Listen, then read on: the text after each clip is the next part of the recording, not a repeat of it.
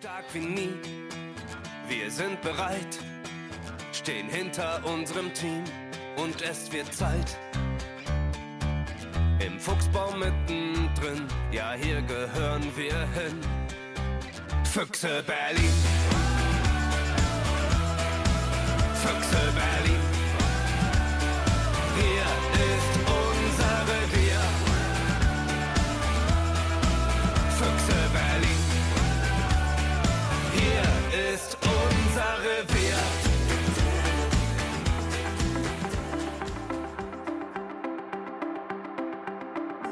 Denne udsendelse er produceret af Mediano Håndbold og præsenteret i samarbejde med vores hovedpartner, Sparkassen Kronjylland.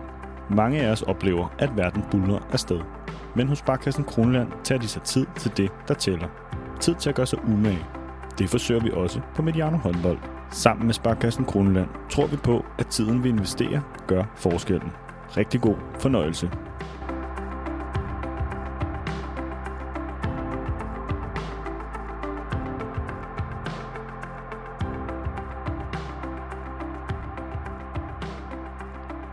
Det vi hørte i starten af udsendelsen, det var tyske Olmers sang til Fyxe Berlin. For i dag kommer vi nemlig til at spørge endnu en gang, kan Fyxe Berlin holde hele vejen i det maraton, der er den tyske Bundesliga? Velkommen til Mediano håndbold og vores modenlige serie, som vi kalder International håndbold med Rasmus Bøjsen. Hej Rasmus. Hej Thomas. Vi skal tale om alt det, der betyder noget i den internationale håndbold. Og hvis der er noget, der har betydning for vores lyttere, ved vi jo, så er det managerholdet på holdet.dk. Vi havde igen den største miniliga i spillet her i øh, januar under slutrunden, og vores optakt med tips og tricks, det var en uge med som en af de mest aflyttede podcastudsendelser i hele Danmark. Så Rasmus, lad os bare starte med, øh, med et oplagt spørgsmål. Hvordan gik det egentlig for dig i holdet.dk i januar? Jamen, jeg plejer også rigtig meget op i det, men det er bare ligesom om, at når det ikke kører sådan helt, som man gerne vil have, så øh, finder man noget andet at gå op i. Ej, det gik helt okay, og jeg tror, jeg havde et hold derinde, nummer 281. Øh, det hold, jeg havde med øh, i, i hvad hedder det, vores kære Mandeliga, jamen det gik ikke helt så godt. Så, men det, var, det er altid sjovt, og det gør, at man følger endnu mere med. Men jeg ville selvfølgelig gerne have været endnu længere fremme. Var der noget, der sådan i hensyn til spillet og alt det, alt det krudt, vi lagde ind i vores optag til det, var der noget, der sådan overraskede dig der?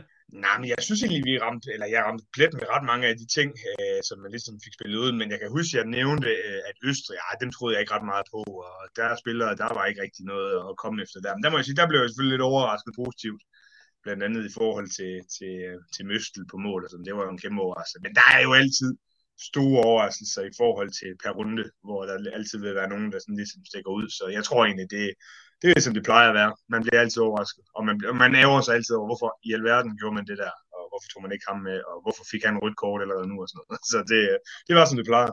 Og apropos vores indledning, vi fik jo også spørgsmålet, kan jeg huske, skal man have Mathias Gissel på sit hold? Det må man sige, det skulle man. Ja, det må vi sige. Øh, og det, det var sådan lidt øh, afhængigt af, hvad for en kamp det var, om man skulle have, have ham med.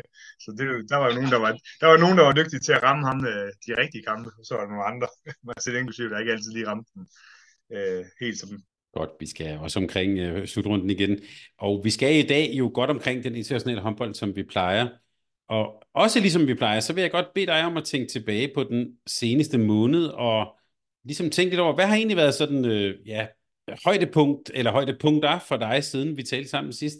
Det bliver jo hurtigt noget øh, slutrunde noget. Altså, jeg var jo selv så heldig at være i, i Tyskland tre gange, og det var selvfølgelig højdepunkter for mig, både til åbningskampene øh, i, i Düsseldorf, og så var jeg også øh, nede i Hamburg og se øh, Danmark mod Sverige. Det var også en fantastisk oplevelse, men øh, uh, finaleweekenden i Køln, det, det slog lidt det hele, synes jeg, og det var selvfølgelig rigtig fedt at være, at være dernede øh, og se øh, så tætte og spændende kampe, men også øh, helt Ja, det har vi jo snakket om før også, hvor, hvor man har været til, til Champions League final for i Køln også. Man møder en masse håndboldvinder øh, og så videre, som man ikke møder så tit, så det var bare en stor håndboldfest igen i Køln, øh, og det kunne rigtig meget. Men ellers synes jeg, at de her narrativer i forhold til slutrunden, øh, det synes jeg også har været et højdepunkt. Der har været mange af dem, der kunne selvfølgelig også lidt ind på senere. Mikkel Hansen mod Karabatis i forhold til flest mål ved, ved EM nogensinde. Færøerne, øh, det her med tilskuer, den store opbakning. Der var også en Andy Schmidt, der stoppede, og Spanien, der røg ud. Selvfølgelig det mål af også, som vi nok også kommer til at snakke om. Så der var, der var egentlig mange ting at tage fat i. Så jeg synes egentlig bare, at hele hele slutrunden har for mig været en, en kæmpe fornøjelse og kæmpe højdepunkt. Og det her med Køln og Langsets Arena, vi hørte fra, fra Henrik Mølgaard her i sidste uge, det der med håndboldens mekka, eller det sådan var et helt særligt sted at træde ind i. Det kan du vel også bare bekræfte, gætter jeg på. Ja, altså vi begynder godt nok at have mange fantastiske oplevelser i den hal, både ved slutrunder og Champions League og, og så videre. Øh, det er en fantastisk hal, det øh, ligger midt i Europa, det er nemt at komme til, der er fantastisk stemning, og der er bare styr på tingene. Øh, og Køln er jo en fantastisk by, synes jeg også, så øh, ja, det, det giver rigtig god mening for håndboldsporten, at vi har fået sådan en arena, øh, som man kan snakke om af, af håndboldens katedral. Rasmus, det her det er jo et program om international håndbold, men vi optager jo faktisk lige efter, at der har været den her pokal Final Four i boksen i, for de dan, i, i dansk herrehåndbold. Så jeg tænker, det er naturligt lige at sætte et par ord på det. Jeg går ud fra, at det var også noget, du fulgte med i. Var det egentlig overraskende for dig, at, at øh, uh, GOG gik hen og vandt det hele? Ja, men jeg synes jo, det giver god mening at snakke omkring øh, den øh, Final Four øh, i det her program, fordi der var jo et internationalt snit, både øh, på og uden for banen. Jeg synes jo virkelig, at det er fantastisk, øh, hvordan det er blevet bygget op år efter år, øh, og, og har virkelig taget nye skridt efter. Det var i boksen sidste år, blev der også slået nogle rekorder i år, endnu flere mennesker, over 10.000 i, i hallen til finalen og sådan noget. Det, det er fedt for dansk håndbold, øh, at man ligesom har fået sådan en weekend der, hvor håndbolden er i fokus. Øh, om jeg var overrasket over, at øh, GOG vandt øh, turneringen? Nej, det var jeg egentlig ikke, men jeg tror mere, jeg var, jeg var overrasket over måden, øh, det skete på. Øh, jeg var selvfølgelig overrasket, øh, ikke selvfølgelig, men jeg var overrasket over, at det var så tæt øh, på, på semifinaldagen, og så var jeg overrasket over, at GOG øh, kunne tryne Aalborg så meget, som de gjorde. Øh, det var fedt øh, for dem jo, øh, og det var nogle fede kampe at følge med i, og jeg synes jo, at der var en fantastisk stemning omkring det. Øh, nu var jeg ikke så heldig selv øh, at være i boksen øh, den her gang, men øh, at se det fra, fra stuen derhjemme, så er, der virkede det som om, at der var rigtig godt gang i den. Så, så det, for, for dansk håndbold synes jeg, det var en rigtig god weekend. Ja, og to uger semifinaler, det lover vel også meget godt for afslutningen af sæsonen. Jamen, jeg tror egentlig, at vi, vi lærte jo lidt, at, øh, at de bedste hold, de kan godt blive drillet på dagen øh, af nogle af de sådan lidt mere, eller næstbedste, kan man vel sige. Øh, og der var fire gode hold øh, til, til Final Four, og der er også flere gode hold i, i dansk håndbold, bliver jeg selvfølgelig nødt til at sige. Så det, jeg, jeg, tænker, jeg, tænker, jeg tænker, at der er et slutspil, der kan blive rigtig, rigtig interessant øh, med mange hold, som sådan ligesom er nogle forskellige steder øh, i deres formtoppe og sådan. Så øh, der kommer nok til at ske en hel masse. Jeg tror, at, øh, at slutspillet kan blive, blive rigtig, rigtig spændende. Men altså en, en god manifestation af også at, at lave de her store events, ligesom vi også kender det fra Tyskland selvfølgelig. Det, øh, det er ved at blive en stor begivenhed, så meget glædeligt. Øh, I denne her programserie, der stiller vi jo altid skarpt på de væsentligste historier fra den internationale håndbold. Vi skal starte med det, der lige er slut, og som vi allerede er i gang med, nemlig lidt om EM. Øh, og øh, så skal vi forsøge at samle lidt op på alt det, vi har lært. Så skal vi tilbage til ligerne, og den her gang har vi besluttet at være helt selektive og helt tro mod vores intro, der zoomer vi ind på Tyskland og Bundesligaen. Vi skal omkring Champions League, der er i gang igen. Vi skal have rundet nogle af nyhederne fra sidst, og så har jeg givet Rasmus en ret vanskelig top 5 til sidst, så den glæder jeg mig meget til. Og øh, alt det her, det kan lade sig gøre på grund af Sparkassen Kronjylland. De har ifølge en voksmetermåling de dygtigste rådgivere i landet, så send dem en tanke, hvis du overvejer at skifte bank eller står over for en større økonomisk øh, beslutning. Og Rasmus, vi lægger simpelthen ud med EM, og det har jeg med vilje sat på programmet, for jeg har lidt den sådan grundholdning, at nogle gange, når vi har de her store slutrunder, så bruger vi enormt meget krudt og energi, og vi glæder os, og så når det er slut, så bliver det mandag, og så er der jo allerede en kamp på onsdag. Men jeg synes, at det øh, er værd at bruge lidt tid på at runde det af, og, øh, og spille, lige sådan tage lidt med, hvad vi er blevet klogere af. Så lad mig simpelthen starte med at spørge dig, var det her alle tider slutrunde, vi så i Tyskland? Mm, jamen, det synes jeg faktisk, det var. Altså, øhm, en, over en million øh, tilskuere, øh, ny verdensrekord, styr på det hele i forhold til afviklingen af de ting. Øh, mange fans rundt omkring fra, fra, fra hele Europa, altså Færøerne, Bost, øh, Bosnien, Kroatien osv. osv. Øh, så det var ikke bare tyskere, fordi da man holdt VM i Tyskland 2007, som mange snakker om, var formentlig indtil videre den, den største slutrunde af alle. Der var det jo meget tyskere i hallen, og der var selvfølgelig også fra, fra andre lande, men, men jeg synes, den her gang var det endnu mere øh, tydeligt, at, at der var stor opbakning fra, fra mange nationer. Der var selvfølgelig også Danmark i Hamburg, hvor der var rigtig, rigtig mange danskere. Og sådan, så, så det synes jeg virkelig giver noget. Øh, det er jo det, der øh, til nogle klubrunder har været et problem både på damer og herresiden at få folk i halen øh, i de her januar måneder. Øh, og der må man bare sige, at Tyskland ligger selvfølgelig også godt geografisk i Europa i forhold til det. Øh, så synes jeg, der var nogle fede og spændende kampe, og vi var, jeg var jo lidt inde på det i min indledning i forhold til højdepunkter, det her med, der var så mange narrativer, der var virkelig nogle fede historier i den her slutrunde, synes jeg. Øh, altså det franske landshold er sådan lidt på vej tilbage, og på forsiden af L'Equipe fire dage i streg, det tror jeg ikke lige er sket før. Øh, det, er jo, det siger jo også noget i forhold til den eksponering af slutrunden, der var. Jeg synes virkelig, det blev dækket flot også i Tyskland med, med Kigger og Bild, som virkelig er gået ind i det, og den her nye øh, øh tv-kanal, den, som, som dækker det rigtig, rigtig tæt også. Og det, jeg synes bare, at, øh, at der også var en kæmpe eksponering. Jeg synes, det var en tæt slutrunde. Der var et hav af uafgjorte kampe, øh, som vi ikke rigtig har set før. Øh, altså både Østrig og Frankrig spiller jo tre uafgjorte ved, ved selve slutrunden, hvor at tidligere der er det kun sket to gange, at et hold, øh, Island i 10 og Ungarn i 12, har, har gjort det. Øh, så det siger jo også lidt om, hvor jævnbyrdet det egentlig var. Øh, vi er også lidt inde på det her med, med kapløbet mellem Mikkel og Nikola Karabatis, altså 296 mål øh, af Mikkel ved EM og 295 øh, af Nikola.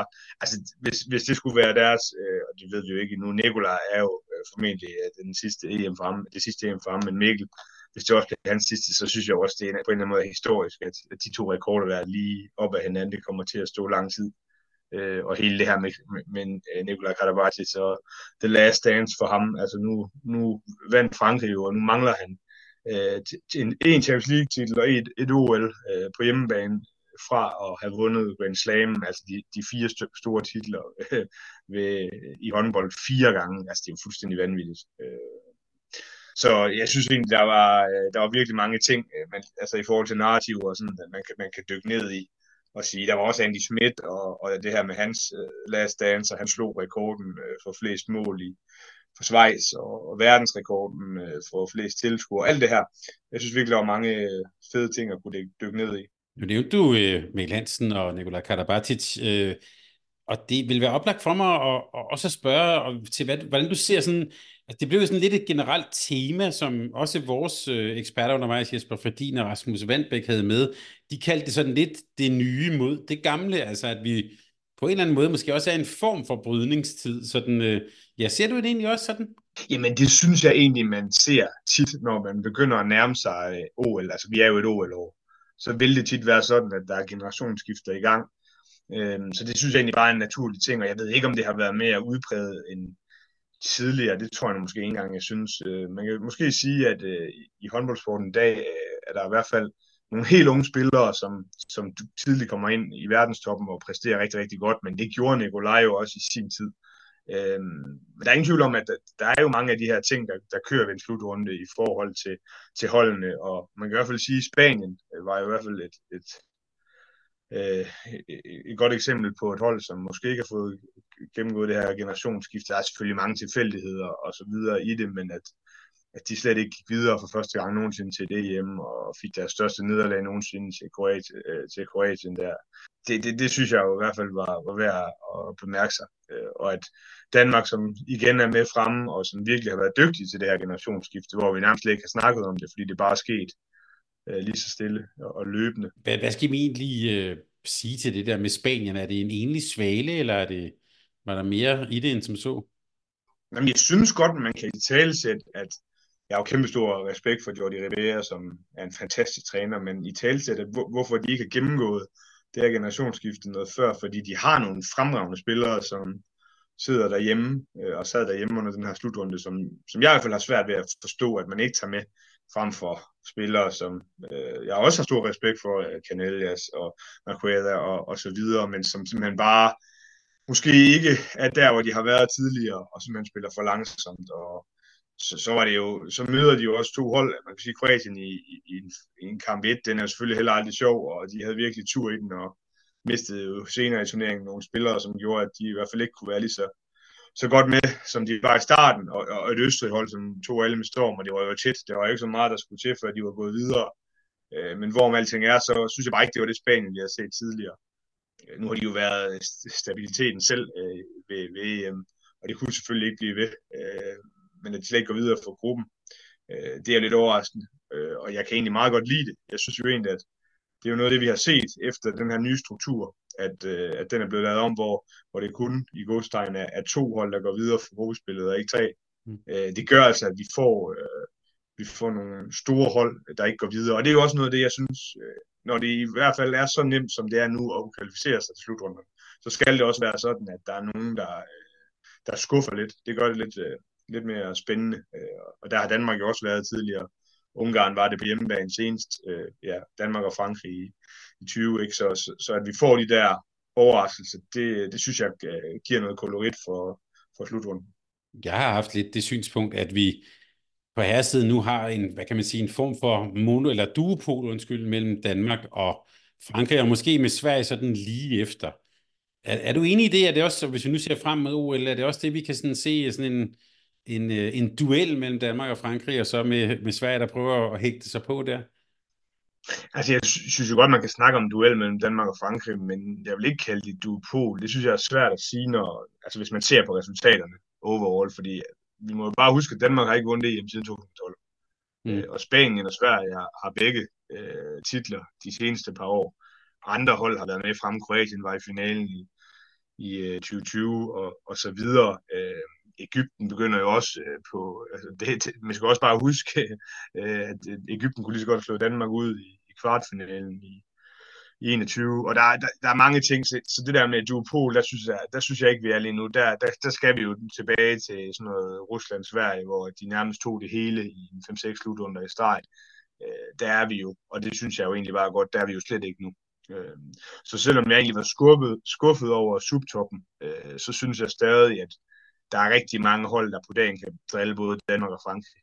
I særdeleshed Sverige, som du nævner, men der er mange andre hold også. Øh, det synes jeg også, den her slutrunde har vist. Øh, øh Frankrig, det, man kan sige, den, den kamp, hvor de, nu var de også rigtig meget presset mod Sverige, men altså, den kamp, de næsten var mest presset mod, eller i, det var mod Schweiz, øh, så, så det, som ikke gik videre, som, som tabte til Nordmakedonien. Så det er jo bare på dagen heldigvis sådan, at der er så mange øh, fantastiske spillere rundt omkring i europæiske lande, øh, og i det hele taget i, i landene rundt omkring i verden, der, der kan noget på dagen. Og så er håndbold bare et, et spil, der meget handler om momentum. Øh, og det så vi også ved den her slutrunde, hvor det kan skifte. Så øh, jeg vil sige, at det ligger jo også til det OL, vi kommer nu, der ligger det jo også til, at det igen er Danmark og Frankrig, der skal kæmpe om det her guld. Øh, også fordi i Sverige, der er vist et eller andet med, med OL-slutrunder, det ved du bedre end mig, Thomas, men det er ikke altid, det lige flasker sig for dem til OL. Øh, men øh, men det, der er jeg jo enig i, i, at det er Danmark og Frankrig, man ligesom kan pege ud. Men der skal bare ikke ret meget til, end at øh, nu har Danmark også flere gange i, i semifinalen snublet, eksempelvis mod Spanien. Der skal ikke mere en, en dårlig kamp til, så er du bare ude.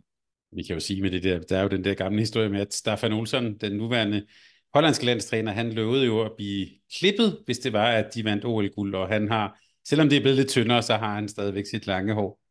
Øh, apropos øh, OL, øh, Rasmus, så øh, kan det være, at vi skal putte et par ord på de der kvalifikationspuljer, der skal spilles den 14. til den 17. marts. Vi kan jo sige, at Frankrig, Danmark, Japan, Argentina, Sverige og Ægypten er kvalificeret. Vi har så tre grupper. Det kan være, at de skal læse dem op. Der er en gruppe med Spanien, Slovenien, Bahrain, Brasilien.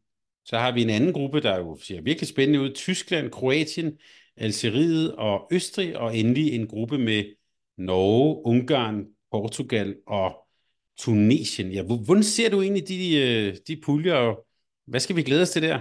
Vi glæder os til nogle virkelig spændende kampe, hvor alt er på spil. Det er det største overhovedet for en håndboldspiller øh, og en landsholdsspiller at komme med til et OL. Øh, hvis vi skal tage sådan øh, gruppe A, der, der bliver, det bliver så spillet i Spanien.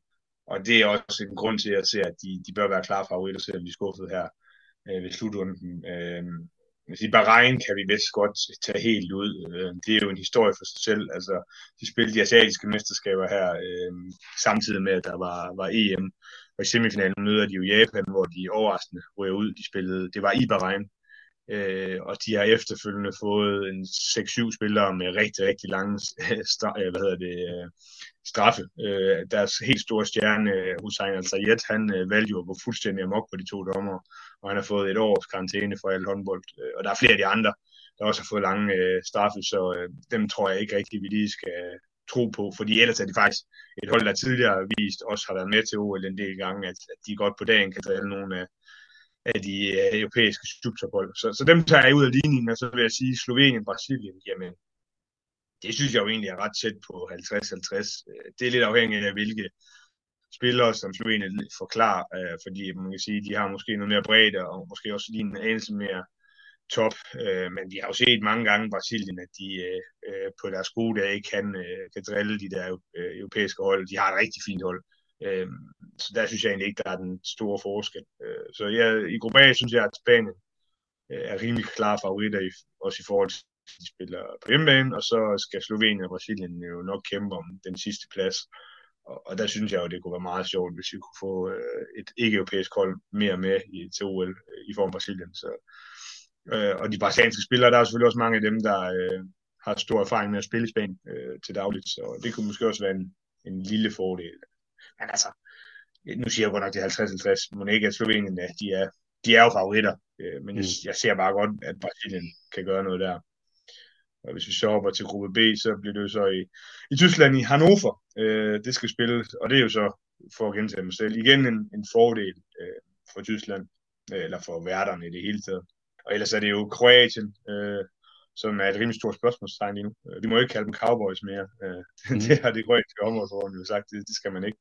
Øh, men de havde jo selvfølgelig sådan en meget svingende EM-slutrunde, hvilket gjorde, at de så fyrede Gordon Perkovac, som øh, ikke havde været træner i ret lang tid, og som jeg jo egentlig synes langt hen ad vejen fik det optimale ud af, af materialet. Øh, slog både Spanien og Tyskland til en EM-slutrunde, men øh, det er åbenbart ikke godt nok. Øh, og det kan jo så selvfølgelig også være fordi, at det, som rygterne siger nu, at de har fået mulighed for at få en, en rigtig, rigtig dygtig træner i Dago Sigurdsson, som er japansk landstræner og egentlig har kontrakt til efter OL. Øh, men som, der har i hvert fald været en masse rygter om, at han øh, skulle have skrevet under med et kroatisk forbund allerede nu. Så øh, her med ja, ikke ret lang tid til, til, til de her tre kampe, så er Kroatien faktisk pt. uden, uden træner. Øh, det kan selvfølgelig godt spille ind også i forhold til, at, at Østrig jo har fuld momentum efter virkelig flot, en flot slutrunde. Øh, godt hold. Øh, rigtig, rigtig god startsyver. Øh, jeg vil så sige, tre kampe på tre dage kan jo godt tage lidt imod deres hold, øh, for det er jo selvfølgelig hård kost. Øh, og så er Algeriet, som det her ikke-europæiske hold, øh, som spiller øh, lidt atypisk, øh, kan godt dække et meget offensivt forsvar, som måske godt kan drille øh, nogle af holdene på, øh, på dagen, men, øh, men sådan overall ser dem jo ikke være i spil til en top 2. Øh, så ja, spændende, øh, spændende hvad hedder det, gruppe, hvor Tyskland er favoritter, og så er det sådan lidt op og ned i forhold til Kroatien og Østrig. Og så gruppe C, som bliver spillet i Ungarn. Altså det, er, alle tre grupper til det her OL-kval bliver så spillet i Europa, og det kan man synes om, man vil. Der har i hvert fald været en del kritik af det tidligere. Øh, der er jo selvfølgelig noget logistisk i forhold til, at de fleste af spillerne, og på det tidspunkt, hvor det ligger midt i sæsonen, så spiller de fleste af spillerne til daglig i Europa, men det er jo selvfølgelig en stor fordel også for Ungarn, at de kan få lov til at holde det. Norge har brug for noget oprejsning, det var jo ikke øh, den bedste slutrunde for dem. Portugal gjorde det jo langt hen ad vejen bedre, end jeg lige havde forventet, og får formentlig også et par stregspillere mere med, der måske kan gøre dem lidt stærkere. Ungarn tilbage med Mikler og spillede jo en, en fremragende slutrunde i forhold til, til det øh, materiale, jeg synes, de har. Og så Tunesien, og der har jeg bare en eller anden idé om, at jeg er ret sikker på, at Tunesien ikke kommer til at tabe alle tre kampe. Øh, de har også tidligere vist, at de har fysikken til at være med øh, mod øh, de europæiske hold. De gjorde det. Øh, de spillede faktisk langt hen ad vejen lige op med Ægypten til de afrikanske mesterskaber i Ægypten øh, i en semifinal. Det, øh, det er faktisk ret stærkt, og de havde ikke måske deres allerbedste spiller, Mamdu, øh, hvad hedder Damul, ned, øh, Mohamed Damul nede i, i mind. Ham havde de slet ikke med, for han var skadet. Og hvis han så er med, jamen så synes jeg egentlig, de ser stærke ud. Så det er måske den allermest åbne gruppe, hvor man kan sige, at alle kan slå alle i, i alle kampe, men hvor jeg alligevel synes, at godt nok plejer det jo ikke at være øh, alt for godt for Ungarn på hjemmebane. Det var det i hvert fald ikke i 2020, men altså det bør jo give det med et par procenter, trods alt, at de, her, de her hjemmebaner historisk, er det jo bare hjemmeholdene, der går videre for de her OL-kvalifikationer. Og så, så har jeg bare svært ved at, at se, hvem det så skulle være sammen med, med Ungarn. Altså, det er helt åbent, synes jeg. Men altså, Norge har jo måske øh, i forhold til målmænd øh, den stærkeste du i forhold til de to øh, andre europæiske hold, så det kan måske få dem med. Men, men i hvert fald en åben gruppe også. Spændende. Og Rasmus, du må lige love mig og lytterne, at hvis du finder øh, gode links øh, til, øh, hvor det bliver streamet hen, for det kan jo nogle gange være en udfordring at få set de her kampe her, så, øh, så må du lige hjælpe os undervejs, så skal vi nok retweet os og, øh, og sende videre, fordi det, jeg har det lidt med de der OL-puljer, det er plejer at være ekstremt spændende, ekstremt seværdigt, og det er meget svært at få lov at se, så øh, det, det, øh, det, det, det håber jeg, du vil hjælpe os med. Bare lige en kort øh, lille sådan fodnote omkring det der med, at Tyskland og Tyskland spiller på øh, hjemmebane. Der var jo en, en snak her ved, ved EM-slutrunden om det her med dommerlinjen. Der var jo mange, der var begejstrede, og nogle var skeptiske. Bent Nygaard, han har skrevet sådan en, en klumme på tv2.dk om, at vi skal sådan passe på, at det ikke sådan udarter. Sidste uge talte jeg med øh, Peter Bredstorff og Henrik Mølgaard, der jo også var på banen dernede, og de synes faktisk ikke, at det var så anderledes på nær lige for hjemmeholdet, altså for tyskerne. De fik måske lov til, til, til lidt mere... Øh, jeg, jeg får egentlig lyst til at spørge dig, hvordan ser du det, og hvis vi nu tænker også en kvalifikation på hjemmebane, om, om det er også det, som tyskerne vil slå lidt på, altså vi kan bare sådan sige sådan en som øh, Heyman der, der lige kører pytlik rundt, og sådan, altså det er vel også det, som tyskerne skal spille på, eller hvad? Ja, men det er jo faktisk en lang diskussion. Jeg tror ikke, jeg kan give noget øh, kort svar i forhold til, til det her. Jeg forstår jo... Mig og Bent øh, er jo ikke altid enige omkring håndboldsporten, der, og det er jo fedt, at der er forskellige indgangsvinkler i forhold til, hvordan den skal være. Øh, jeg skrev det faktisk til ham øh, på Twitter efterfølgende, hvor han lagde det ud, øh, hvor jeg sådan øh, Jeg fik skrevet, at jeg ikke synes, det var en hårdt spillet øh, slutrunde øh, overall, og det er jo klart, der var nogle meget få svinestreger, men jeg synes ikke, der var så mange af dem, og Øh, der var heller ikke rigtig ret mange skader. Øh, så for mig at se, så øh, synes jeg, det er en langt større udfordring, vi har i forhold til de fordele, som, øh, som angrebsspillerne har haft de seneste 3-4-5 år i forhold til øh, skridtkendelser og stå i feltet ved af, øh, afslutninger og sådan noget. Der, der må jeg sige, at øh, den tendens, som jeg egentlig synes, der var fra dommerne af, at de gav lov til, at man fik lov at give noget fysik i duellerne, det er klart, så skal det ikke være svinestyle, noget med at rykke folk i skuldrene, eller når de er på kant og så videre. Det, det, var, det var for mig meget positivt. Altså, jeg vil jo hellere se en, en, en kamp, som er lidt mere lavt scorende, hvor, øh, end at det bliver sådan noget 40-39, hvor man bare løber frem og tilbage, og der ikke er nogen, der dækker op. Øh, men det er jo selvfølgelig også en smagssag. Men jeg synes egentlig, at, at, at linjen over for dommerne var, var rigtig fin. Jeg, jeg synes, der var en tendens til, at også at der var mange dygtige forsvarsspillere, som formåede at, at, gøre noget ved det her, fordi øh, de seneste to-tre år, der har det jo været sådan, at det nærmest har været muligt at, at dække angrebsspillerne op, hvis de får lov til at tage de der 4-5 skridt. Øh, og der synes jeg egentlig, at tendensen var, var, var lidt øh, på vej til at blive vendt. Det synes jeg egentlig var en god ting. Øh, og så vil jeg jo give, give folk ret i, at Tyskland måske var en af de hold, der fik lov til lidt mere. Øh, men det er på en eller anden måde også lidt naturligt, fordi det er jo også i og med, at øh, der er 20.000 på lægterne, der får pisket en stemning op. Øh, og der vil det også være en fordel igen i, i Hannover, når de skal spille dernede, øh, hvor der formentlig også vil, vil komme rigtig godt gang i den. Øh, så, hjemmebane, det har bare en fordel. Og der, det kan selvfølgelig altid blive vendt rundt i forhold til, at det kan være mentalt svært, hvis det ikke lige går, som man regner med på hjemmebane. Og det har vi også set en masse eksempler på. Men overall med det vil det altid være en fordel. Det der øh, Hannover end, endnu mere, det er jo også sådan, som jeg kender den halv, øh, der kan de også få skabt en gryde og få skabt noget stemning der, tyskerne. Ja, helt sikkert. Altså det, øh, de har jo rigtig mange muligheder for at finde en god hjemmebane, og, og Hannover er bestemt en af dem. Men så lad os tale om Hannover. det kan jo være en god kobling til lige at, at tale lidt om den tyske Bundesliga, som er i gang igen. Det drønede bare i gang efter, øh, efter EM, og mange af topfigurerne, ja, de er nu hjemme i deres klubber der, og jo faktisk kom direkte hjem til, hvad man næsten godt kunne kalde nogle sæsondefinerende kampe. Øh, lige om lidt, så skal jeg spørge, om, om Fyxe Berlin de kan holde, men lad mig lige starte et andet sted, fordi lige efter EM, der var der jo simpelthen kvartfinaler i den tyske pokalturnering. Og Rasmus, hvad, øhm, og det var jo kort tid efter simpelthen, at, at, at det var afsluttet. Hvad lærte vi af de sådan øh, fire kvartfinaler? Jamen, hvad lærte vi? Vi lærte i hvert fald, at Rannik og Løven de er meget, meget udfordret lige for tiden. Det kommer vi ind på lidt senere, men uh, taber jo øh, i Magdeburg med 10, 34-24, og det er der jo, som Magdeburg spiller lige nu, så er der mange hold, der kan tabe med 10 til dem, men uh, hvis man så lægger det sammen med de andre resultater, der har været for, for Rannik og Løven, uh, og som lidt kigger også på deres hold, så er det bare ikke det René Løven, som vi kender øh, fra tidligere, i hvert fald da Nikolaj Jacobsen var der. Øh, så, så de er meget, meget udfordret mens Magdeburg de bare øh, kører videre. øh, kommer vi også tilbage til. Jamen, så synes jeg også, at vi lærte, at Berlin, de spiller tætte kampe. Det har de gjort i 2024, og det gjorde de også mod Gummerspark, hvor de, de efter en tæt kamp vinder med to. Øh, og igen bliver vi bare mindet om, at Gummerspark det er et rigtig godt øh, pokalhold.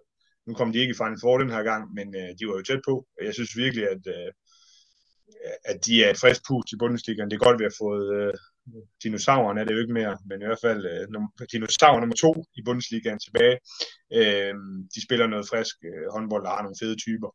Øh, så har vi lært vi vel også, at Haralds Farve, de er meget, meget udfordret på, på grund af de skader, de har taber med 12 hjemme til Flensborg. Alle er respekt for Flensborg, de spillede en rigtig god kamp, men det er bare ikke det Hamburg-hold, som vi så i starten af sæsonen. Øh, og vi kommer tilbage øh, til dem lidt senere, men de skal faktisk til at passe lidt godt på i forhold mm. til, hvad det er, der sker nede i bundstriden, hvor der er rigtig mange hold, der begynder at tage nogle point. Så øh, det, det, det tegner ikke særlig godt for dem. Og så det sidste, at, at Melsungen lærte vi vel også, at det vidste vi måske godt, de er ikke helt så gode, som de var i starten af sæsonen. Øh, vinder med to i øh, Tusind Lübecke fra, fra anden Bundesliga, øh, som jo er et fint hold, men, men det tror jeg ikke, de havde regnet med, at det skulle være så tæt. Så øh, det var jo egentlig øh, noget, vi lærte meget af, og det blev selvfølgelig meget, meget spændende at se den her Final Four, som jo er blevet også en kæmpe event. Nu snakkede øh, ham ejeren af den jo om, at det skulle være håndboldens svar på Super Bowl, det de holdt dernede, øh, holder nede i Køln. Øh, så, så det tænker jeg også, det bliver ved med at udvikle sig øh, i den rigtige retning, og ja, det bliver nogle fede kampe dernede igen. Ja, fordi man kan så også sige, det er jo også så, ja, så Fyxe, Magdeburg, Flensborg og Melsungen, det, altså, det er også fire store hold, ikke? Øhm, bortset fra Kiel er det som så. Ja, altså, okay, som jeg lige husker lodtrækningen, så bliver det jo et øst øh, derby først øh, med Magdeburg, Berlin og så Flensborg mod Melsungen. Øh, ja, det, det, det tegner til at blive nogle virkelig fede kampe. Øh, selvom Kiel, ja, som du siger, nok gerne vil høre med, så er det jo også det, der der er fedt, at, at der er mange hold, der kan gøre sig der, og øhm, ja, men der er jo bare en, altså det er jo, vi var jo selv inde på det danske Final Four, det er jo bare øh, dobbelt op i størrelse, og så øh, vil jeg så også sige, at øh, de der fangrupper for de forskellige hold plejer også at give den voldsomt meget gas, så øh, det, det kan jeg kun anbefale at komme ned og se det, hvis man øh, har tid til det. det. Jeg vil sige, det lyder meget, meget fristende. Rasmus, øh, mens vi optager her, så er der jo så også gang i nogle, hvad jeg vil kalde vilde uger i den tyske Bundesliga. Vi har haft Magdeburg i Kiel, vi har haft Flensborg i Berlin, og i weekenden, ja, der tabte Magdeburg så, lad os så sige, et skridt, nemlig med et, øh, et mål i nærmest i sidste sekund ude mod Hannover, så Fyxe Berlin nu er øh, to point foran øh, Magdeburg. Før vi lige taler om dem, så kunne jeg faktisk godt tænke mig, at vi lige øh, stillede lidt skarpt på noget af det, som du kort berørte her øh, for lidt siden, nemlig bundstriden, og også lidt måske med den, det blik, der hedder Danskerklubben øh, øh, ja, hos Farve, altså Hamburg, som jo faktisk, øh, som du er inde på, de ligger simpelthen kun et point over nedrykningsstregen nu, eller foran Eisenach, og øh, ja, så kommer Barlingen så sidst. Det, det, det ser alvorligt ud for Hamburg, faktisk. Jamen, det, det, det gør det jo. Altså, jeg vil sige, der kan jo ske meget, og, og nu har de jo så en kamp i hånden i forhold til Eisenach, men, men der er jo sket meget dernede. Altså, det er jo ikke, der skal jo ikke ret meget mere til en, et, par, et par overraskende sejre, så, så er man lige pludselig med, og, og jeg vil sige, sådan, sådan en kamp som Eisenach, de taber øh, med en mod Wetzlar, hvor de har kampen i deres hule øh, hånd, og Manuel Sen, der fortsætter med at bumpe mål ind, øh, lavet 16, og så lige pludselig så brænder han straffe til sidst, og øh, det aller sidste skud får han også brændt, og så vinder Wetzlar i sidste sekund. Altså det, der er det bare det der med, det er jo reelt set to point, øh, de smider der, og det er bare sådan en kamp, når man kigger på selve regnskabet til sidst, så kunne det meget vel være der, hvor man ligesom sagde, jamen det var måske der Eisenach smed det. Øh, men, men både Eisenach og nu også Barling, jamen, de begynder bare at røre på sig. Nu har Barling både slået øh, Göpping og, og Wetzlar, og El Tayyar, deres egyptiske målmand, har været fuldstændig øh, flyvende. Øh, så det kan bare gå hurtigt, og det er også derfor, øh, det er jo det, man tit snakker om i Bundesliga, det her med, at når der er nogle af de hold, som ikke regner med, at de skal ligge dernede. Altså, vi er jo også, altså Leipzig er jo, nu har de også et par kampe i hånden, men de har også været lidt nede i dønnet. Øh. Nu fik både Erlang og Stuttgart øh, nogle, øh, samlet nogle point sammen. Bergisch havde heller ikke regnet med at skulle ligge dernede. Og der, der er der jo bare, det er jo et helt andet indgangsvinkel til det i forhold til Eisenach og Barling, som ja, nok havde frygtet, at de allerede på nuværende tidspunkt havde øh, var rykket, øh, altså var nærmest øh, rykket ned, ikke? og nu er de jo lige pludselig med i det, og kan på en eller anden måde spille øh, ret frit i kampene. Øh, der er det bare øh, hårdt for Hamburg, eksempelvis, som jo startede sæsonen ganske okay, men bare røget ind i et hav af skader. Og, og det, ja, det kan, det kan hurtigt ramme dem. Og bare lige så vi er med, hvem, hvad er det for nogle skader, de, de, som, som, som har ramt Hamburg? Hvad er det, der gør ondt på dem? Jeg synes jo, det er i særdeleshed Jakob Lassen, som mm. er ude. Der er de så hentet Martin Riesum ind og har Solan Ilic som backup der, men øh, Jakob Lassen har bare været rigtig, rigtig vigtig for dem, men de har faktisk, det har været sådan lidt øh, hen ad vejen, flere af deres store spillere, dygtige spillere, der har været ude. Øh, altså Magård har jo også øh, haft problemer, har også været ude, og sådan, så det, de, de har simpelthen været, været presset af sådan, det her med at blive ramt af skader løbende. Øh, og det er selvfølgelig svært at finde noget kontinuitet ud for det, fordi de har mange dygtige spillere, de, de, det burde jo ikke være sådan, at, at de lå dernede og rode. Og du nævnte også øh, René Karløven, som jo også har været igennem en, eller er måske igennem en, en, en ret svær øh, periode der. Hvad, hvad, hvad foregår der i, i, øh, i, i Ringklubben? Ja, men det er jo, det er jo faktisk historisk, det de, de render og laver. Altså nu har de jo, nu har de jo tabt øh, syv kampe i streg. Øh, de har jo, synes jeg, rigtig mange gode spillere, og så er de jo igen, nu gentager mig selv, men de har også været hårdt ramt af skader. Øh, men altså, det er jo første gang siden 2004, altså det er 20 år siden, at de sidste tabte tab syv kampe, 20 kampe i streg. De har mødt nogle gode hold, men nu tabte de eksempelvis også i European League, som vi begyndte her igen øh, i Zabrze øh, i Polen, hvor man bare siger, at det, hvordan, kan det, hvordan kan det lade sig gøre? Og det er store nederlag, de får sig. Øh, så det er jo, man kan sige, det, det er jo ikke lige nedrykning, vi skal snakke i forhold til dem, men der Europa er jo nærmest, det er væk for dem. Øh, så det mm. bliver jo sådan en skidt sæson. Øh, vi snakkede jo sidste, om år, sidste, sidste, om, sidste år om, at, at, at de var sådan lidt i gang igen, og med det trænerskab og sådan, der er de jo gået i stå. Øhm, og jeg synes, det er svært at sætte en finger på, hvad det er, der mangler, øh, fordi som sagt, de har en del gode spillere, men igen, de har også bare været hårdt ramt af skader på nogle vigtige positioner, øh, som der gør, at de lige pludselig nu er ude i at have tabt syv kampe i streg. Øh, det, det er jo lidt vildt faktisk. Og så lad os så, øh, så øh, gå opad i, øh, i, i, i tabellen. Jeg nævnte ja, Magdeburg i Kiel og Flensborg i, i, øh, i Berlin. Lad os, lad os bare tale om det absolute førerhold, øh, Fyxe Berlin nu, og vi håber, at vores øh, lytter i Berlin øh, med navn Mathias lytter efter her. For vi har jo, det har været sådan en gennemgående spørgsmål igennem hele sæsonen her. Kan de holde hele vejen hjem? Vi kan jo roligt sige, at den tyske Bundesliga er et maraton. Altså lige nu ser det vel sådan ud, Rasmus, eller hvad? Ja, altså man kan sige, det var jo en, en hjælpende hånd, for dem, at Magdeburg, de smed, øh, smed sejren der i, i Hannover, det var godt for dem, og hvis Mathias Kissel lytter med, så skal vi måske sige tillykke med hans 25 års fødselsdag her forleden, og det, det fejrede de jo med at vinde hjemme mod øh, Flensborg, det var endnu en tæt kamp, hvor de, de vinder med en, og jeg ved ikke, om det var, fordi han havde fødselsdag, men der var jo sådan et rimelig omdiskuteret mål, ikke mål, som han fik scoret. Øh, var den inde, eller var den ikke? Den var vist ikke inde, og, og nu vandt de jo med en, så var det jo ret vildt. Men det er spændende, om de kan blive ved med at, og vinde de her tætte kampe, fordi kan de det, så er det jo ingen tvivl om, at de øh, har muligheden for at vinde det tyske mesterskab for første gang. Det var jo en, en kamp, hvor øh, den her Flensborg-kamp, hvor Kevin Møller kom ind og gjorde det rigtig godt for Flensborg. Det synes jeg øh, var godt at se, og, og de fik vendt det, fordi øh, Berlin var faktisk øh, i, i stor del af kampen stort foran, men var ved at smide det, og det, det synes jeg jo også for mig tyder lidt på, øh, det er for mig til at stille det her spørgsmål, har de bredden i længden? Øh, mm. Men øh, uanset hvordan vi vinder og drejer det, så bliver den her kamp i, øh, altså, eller faktisk de to kampe, de har her, øh, på søndag møder de jo allerede Flensborg ude, og så har de jo den 10. marts har de Magdeburg ude, øh, og man kan sige, kan de komme sådan nogenlunde ud fra de to kampe, jamen, så vil de jo formentlig være med helt indtil det sidste i forhold til, om der skal vinde mesterskabet. Omvendt taber de begge, jamen, så ser det jo så ser det selvfølgelig svært ud, og så er det måske øh, i højere grad den her Champions League-plads, de skal prøve at holde, fordi øh, da jeg sådan sad og forberedte det her og kiggede lidt ned, så blev jeg jo nærmest overrasket over, at, at Flensborg, øh, som jo øh, også har været udfordret, øh, og som sagt tabt her i Berlin, men det er jo faktisk, de er kun fire point efter Magdeburg, og, og seks point, jeg ved godt, det, det er jo også en del, men, men med de indbyrdes kampe, der stadig er tilbage, så er det jo ikke helt umuligt, at de kan op, komme op og gøre sig gældende, og, og Kiel, jamen de er jo kun to point efter Flensborg. Så der er jo stadig nogle ting, hvor man kan sige i toppen, at altså, jeg tror jo stadig, at, at mesterskabet skal, eller mesterskab, øh, skal findes mellem Berlin og Magdeburg, men der er bare ikke så meget, der skal til, for at der er nogle af de andre hold, der i hvert fald kan komme op og snuse til en anden plads, som jo giver den her Champions League-plads. Ja, vi kan sige, øh, bare for at være sådan helt nøjagtig, den 25 øh, februar, der er det øh, Flensborg Handewitt mod Fyxe Berlin, og så er det så den 10. marts, hvor øh, det er i GTEC Arena Magdeburg mod, mod Fyxe Berlin. Øh, ret, skal vi sige, ret afgørende kampe der, og så kommer der også et tysk pokalfinal for og så videre.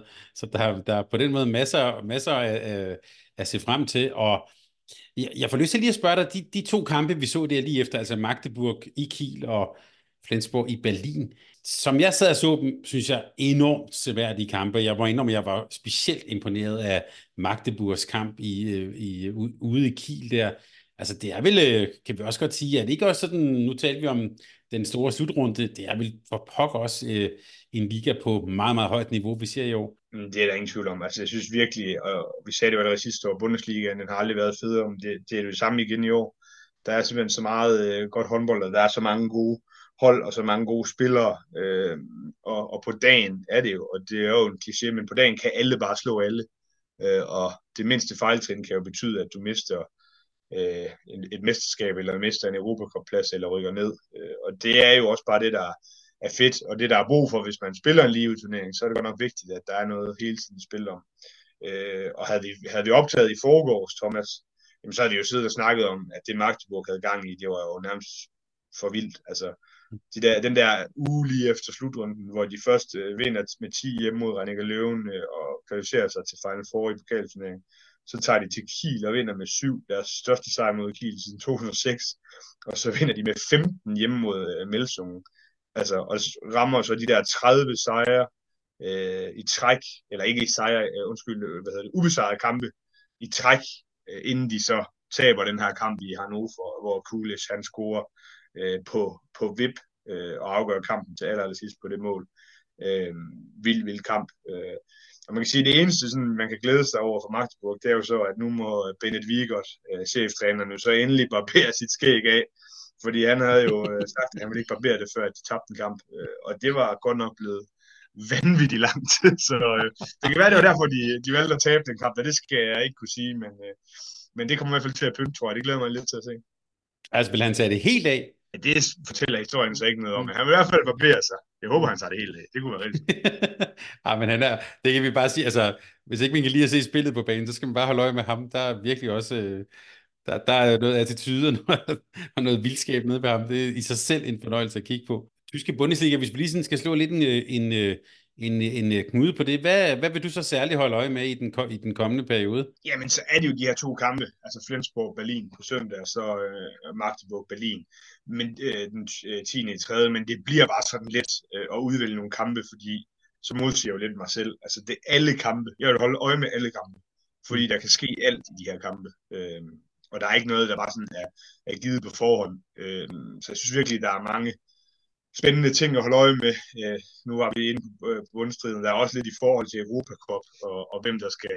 Det er jo heller ikke helt uvæsentligt, hvem der skal tage den øh, sidste plads, for eksempel. Øh, der kan du godt ligne, at øh, Tyskland får formentlig seks pladser næste år, at det så måske er, er Gummersbach og, og Hannover, øh, der skal kæmpe omkring den, og det er jo også bare en stor ting. Altså hvis Gummersbach igen kunne, mm. kunne kvalificere sig til Europa, ville jo være fuldstændig fantastisk for dem. Så jeg synes egentlig, der er, det, det giver ikke rigtig mening at udpege kampe. Jeg vil, jeg vil bare holde øje med, med alt. Der er også lidt i forhold til, øh, jeg synes altid, det, er, det er spændende at følge med i, hvem øh, der er, der bliver topscoret, men der er mange mål og sådan noget. Og der, der er Manuel Thien, der i hvert fald kommet godt ud, øh, og Mathias Gissel prøver ligesom at følge efter, øh, efter der, og der er bare rigtig mange danskere med i, i toppen og i top 10, øh, som, som laver mål på samlebånd. Det, det er det hele taget også noget, jeg holder øje med, selvfølgelig, hvordan danskerne gør det i, i Bundesligaen. Øh, der kommer jo flere og flere, og, og jeg synes, der er mange, der gør det rigtig, rigtig fint. Så øh, der er masser at holde øje med. Og det med at holde øje med, vi kan bare sige sådan øh, en lille intern kommentar, som lytterne godt må få med. Vi to har sådan en, en messengergruppe, og der er også lidt, øh, hvornår skal vi optage? Og så er der, bliver der sådan lidt, jamen, vi skal lige vente til efter den kamp, og efter den kamp. Altså det er ligesom, Rasmus, bare lige, øh, der var lige en ting, jeg glemte at spørge dig om. Du nævnte dinosaurerne. Er det det, jeg, jeg er ikke opmærksom på? Er det Gummersbak og Gøbingen, man kalder det, eller hvad? Nej, det er faktisk Kiel og Gummersbak. Det var jo sådan, at inden Gummersbak rykkede ned, det er efterhånden været 3-4 år, sæsoner siden, der havde, øh, der havde de spillet to sæsoner mere i Bundesligaen end Kiel. Og nu har øh, Kiel så spillet en øh, sæson mere i Bundesligaen end, øh, end Gummersbak, fordi ellers gik Gummersbak altid øh, øh, under navnet øh, altså Bundesliga-dinosaurerne, fordi de havde været med i alle Bundesliga-sæsoner. Øh, og det har de jo så selvfølgelig ikke mere. Øh, lidt ligesom en pendant til øh, i fodboldens verden, hvor at Harald Favre jo mange år havde klokken, der bare kørte og kørte. Øh, og nu er det så anden Bundesliga efterhånden helt det gør, det gør den stadigvæk, det det. så, øh, men det er derfor, man kalder det Rasmus, vi lader Bundesliga ligge, og som lytterne nok kan fornemme, øh, det kommer vi til at følge stærkt, stærkt op på. Jeg ved ikke, hvornår vi kan optage, men så må vi gøre det til et dagligt program efterhånden. Øh, fordi vi skal også lige nu at tale lidt om Champions League, som jo er øh, startet igen. Øh, nu resterer der øh, tre runder, og jeg tænker egentlig, at vi sådan bare lige laver et, et, et, lille, et lille overblik, men måske også lidt på, øh, der hvor der måske kan være noget spænding. Gruppe A, hvis vi starter med den, Rasmus, den har jo Kiel faktisk, sjovt nok, i, i øh, spidsen, men med ja, næsten seks hold, der kommer sådan lige der, derefter der. Det er der, hvor Aalborg også er. Hvad, øh, ja, hvordan ser du den gruppe? Hvad skal vi holde øje med der? Der er faktisk noget reelt spænding, bortset fra at Pellis, der selvfølgelig ligger med 0 point, men så derefter, så er der jo totalt knald på der. Ja, det må man da virkelig sige. Altså, som du også studser lidt over, vildt, at der er stor forskel på Kiel i, i Champions League og i Bundesliga. Nu fik de jo et, et flot point ned i Kielse. Det er jo ikke alle, der lige uh, tager til Kielse og, og nubber et point. Ekberg, der scorede i aller sidste sekund, og så skaffede det der uafgjort, det der uafgjort resultat, som jeg nok tror betyder, at de vinder, øh, vinder gruppen. Øh, rigtig, rigtig flot øh, af dem. Og så synes jeg jo, at øh, den her kamp om andenpladsen, den er voldsom. Altså Aalborg med 14, og så Kielse, PSG og sikkert med 13. Det, det er virkelig, virkelig tæt. Og selvfølgelig noget, som alle de der fire hold vil gå langt for at, at kunne springe en runde over og få en god sidning i forhold til en kvartfinale. Øh, historisk er det jo ofte øh, et og to fra, fra, de, øh, fra de to grupper, som, øh, står med gode kort i forhold til at gå videre til Final Four. Øh, så det, det er jo selvfølgelig noget, Aalborg de skal kæmpe hårdt for. Jeg synes jo egentlig, at, at de har et rigtig favorabelt program i forhold til at nå den der anden plads. Øh, de har Kjelse hjemme i, i sidste kamp, og det bliver jo formentlig øh, øh, meget, meget vigtig kamp. De er også sikkert nu her, som selvfølgelig også bliver vigtigt, men som jeg nok tror, de skal klare. Øh, og så øh, selvfølgelig den her kamp i forhold til 6. 7. pladsen, altså hvem der bliver sorte pærer, mm. i den er jo også øh, meget, meget spændende. Øh, Kolstad møder Zagreb på torsdag, øh, og det er jo de to hold, der ligger. Zagreb med 10 og Kolstad med 9, øh, og det, det bliver formentlig øh, den kamp, der kommer til at afgøre Jeg synes, Kolstad nok har det, det bedste program i forhold til det, og øh, måske lidt, synes jeg jo måske lidt ærgerligt, at Zagreb ikke går videre, fordi jeg synes virkelig, at de har, de har spillet et, et flot gruppespil og overrasket mange, og, øh, og har nogle, nogle spændende øh, unge spillere. Øh, så Øh, men jeg tror da egentlig også, at Koldstad måske har en, har en bedre chance, øh, hvis de øh, går videre, og i hvert fald ikke det sjoveste hold at møde, hvis man bliver tre år i den anden gruppe. Jeg vil næsten sige, frygteligt lige der. Vi taler jo nogle gange om, Rasmus, og, og der har du jo været lidt, kan vi sige, lidt kritisk i hvert fald at sige, at gruppespillet her kan nogle gange godt være relativt kedsomligt, men her kan vi vel sige, det har været, i hvert fald i gruppe A, det har været spændende i år. Jamen, det har det, og så er det jo, det, det, det har det. Og så, der er jo altid et men, og så kan man sige, altså, hvor vigtigt er det for sikkert at blive, nu kan de jo selvfølgelig godt nå andenpladsen, men om de bliver øh, fire eller tre eller fem, mm, ja, yeah. det, det kan jo selvfølgelig godt være vigtigt, men det er nok ikke liv eller død for dem. Øh, og det er jo det, min anke lidt går på. Men jeg, jeg synes, at det har været positivt at følge med i det, fordi det har været så tæt. Og det er ikke ret tit, at vi ser, at der er syv hold, der sådan, øh, for alvor øh, byder sig til Øhm, slet ikke, når det er så tæt imellem dem. Altså, det, det kunne, er, altså, fordi altid Zagreb rammer de noget godt her til sidst, så kan de jo også godt gå op og drille, men, men, øh, men ja, det, det, det, har været, det har været fint at, at følge med i det. Og der er også et, et vil jeg sige, ikke, men i hvert fald lad os lige, lige sige, et finurligt fænomen, altså Kiel, som vi øh, jo faktisk slet ikke talt om, og den tyske Bundesliga, eller øh, Aalborg, som jo også i hvert fald har kæmpet en, et vist stykke hen ad vejen i den danske liga. Vi kan også bare sige på kvindesiden, øh, Odense, som også har kæmpet lidt, men som jo så også er direkte kvalificeret nu til, øh, til kvartfinalen. Altså, der er nogen sådan, præsterer i Champions League, præsterer i ligaen, som, hvor det ikke helt hænger sammen. Men Aalborg, ja, de, de har vel pæne chancer for at få den anden plads, som du var inde på? Jamen, det, det, det synes jeg, de har. Altså, de har et godt program, og, men det bliver nok den der Kjelse-kamp på hjemmebane, mm. øh, som bliver afgørende til sidst. Øh, altså, Kjelse havde jeg en idé om, øh, jeg synes egentlig også, de burde have slået Kiel, øh, når man ser kampen øh, men at de vil toppe det endnu mere nu, hvor Andy Wolf er tilbage, og, og det kan de selvfølgelig også kun nu endnu, men, men bøvler også med nogle skader. De havde både øh, Karderlæk og, og Geballa ude i forhold til, at deres midterforsvar så selvfølgelig var udfordret mod, mod Kiel.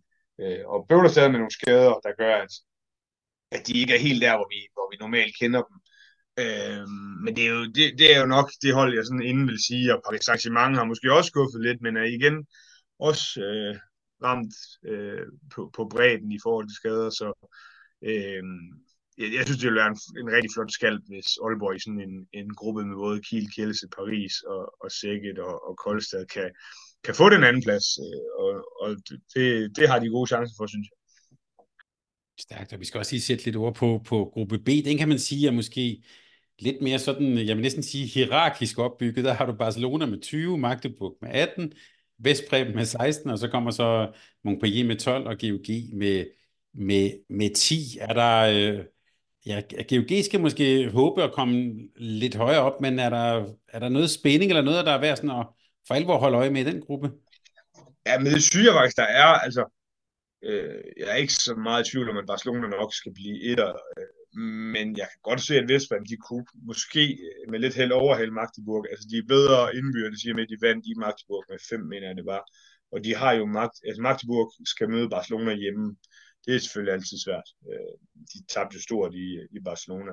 Mm. Og så har Magdeburg øh, Vestbrem ude, så man kan sige, Øhm, der er i hvert fald en mulighed for Vestbrem, øh, som jo så også har lavet et par dumme øh, pointtab hen ad vejen, og som sagt kan komme til at gøre det igen men at de kan, kan nå den der øh, anden plads lige for næsen af Magdeburg. Og det tror jeg selvfølgelig Magdeburg vil gå langt for at ikke sker, fordi øh, de har masser af kampe at se til, hvor, hvorimod Vestbrem jo ikke har den der hårde belastning i deres hjemmeturnering, så, så vil det betyde meget for Magdeburg at kunne hoppe over den der øh, 8. Øhm, men der tror jeg godt, vi kan, vi kan se, at at der kan komme skift, og som du selv var inde, lidt inde på, så, så tror jeg også, at Montpellier har rigtig mange skader, der, det kan da også godt være, at godt de, de kan hente dem, øh, og så er det jo så igen det der spørgsmål om, hvor vigtigt er det at blive fire eller fem, når man så kigger over på, på de andre hold øh, over i den anden gruppe, og det kan jo fra runde til runde skifte, hvem det er, man skal møde der. Øh, så der kan selvfølgelig også godt komme ind med at komme øh, en, en situation, hvor nogle af holdene faktisk måske godt kunne tænke sig øh, at blive nummer 5 i stedet for nummer 4, hvis man, øh, nu tænker jeg bare, hvis man nu for eksempel kunne få Sikkert frem for PSG eller Kielse eller Aalborg, det kunne godt være, der var nogen tænkte det, men, men det er jo først til sidst, man formentlig kan gøre det. Og så er det selvfølgelig den her kamp, direkte kamp mellem øh, Plok og, øh, og Porto øh, i forhold til 6. pladsen, i forhold til at gå videre. Og der synes jeg, at øh, det ser fint ud for, for Plok. De har Montpellier hjemme, og de har Porto hjemme. Øh, og det er to kampe, hvor jeg godt kan se dem vinde, så, så der tror jeg, at det bliver Plok, der går videre.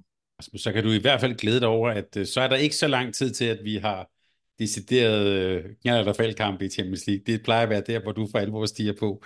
Så øh, det glæder vi os i den grad også til. Og så håber vi bare på, at vi ikke får et opgør mellem Aalborg og GOG igen. Det, det synes jeg var lidt, lidt en fuser sidste år. Det vil, det vil jeg gerne undgå. Lad os se, om de ikke kan, kan komme ind. Og hvis Aalborg kan få en direkte kvartfinale, jamen så er de jo rigtig, rigtig godt på vej. Der er meget godt at kigge... Øh, ja, det er nemlig meget godt, og det er jo lidt sjovt, når du nævner det. Det er jo også noget, jeg sad og kiggede på. Altså, det er jo ikke, det er jo ikke fuldstændig umuligt at se, at vi får Kjelse Plok, altså et polsk opgør, Paris Montpellier, et fransk opgør, og så Vestbrem Stikket, et ungarsk opgør, og Aalborg Gok, et dansk opgør. Det vil selvfølgelig gøre det lidt kedeligt, øh, og jeg tror heller ikke på, at vi får alle. Men det kunne sagtens være, at vi fik tre øh, nationale opgør, kan man kalde dem. Og det ville jo være lidt vildt. Ah, ah, okay, Kiel Magdeburg, det, den, den er ikke lige helt på, men øh, det, øh, det er også en, vi, som vi skal vende frygteligt tilbage til, når vi er blevet lidt klogere på det.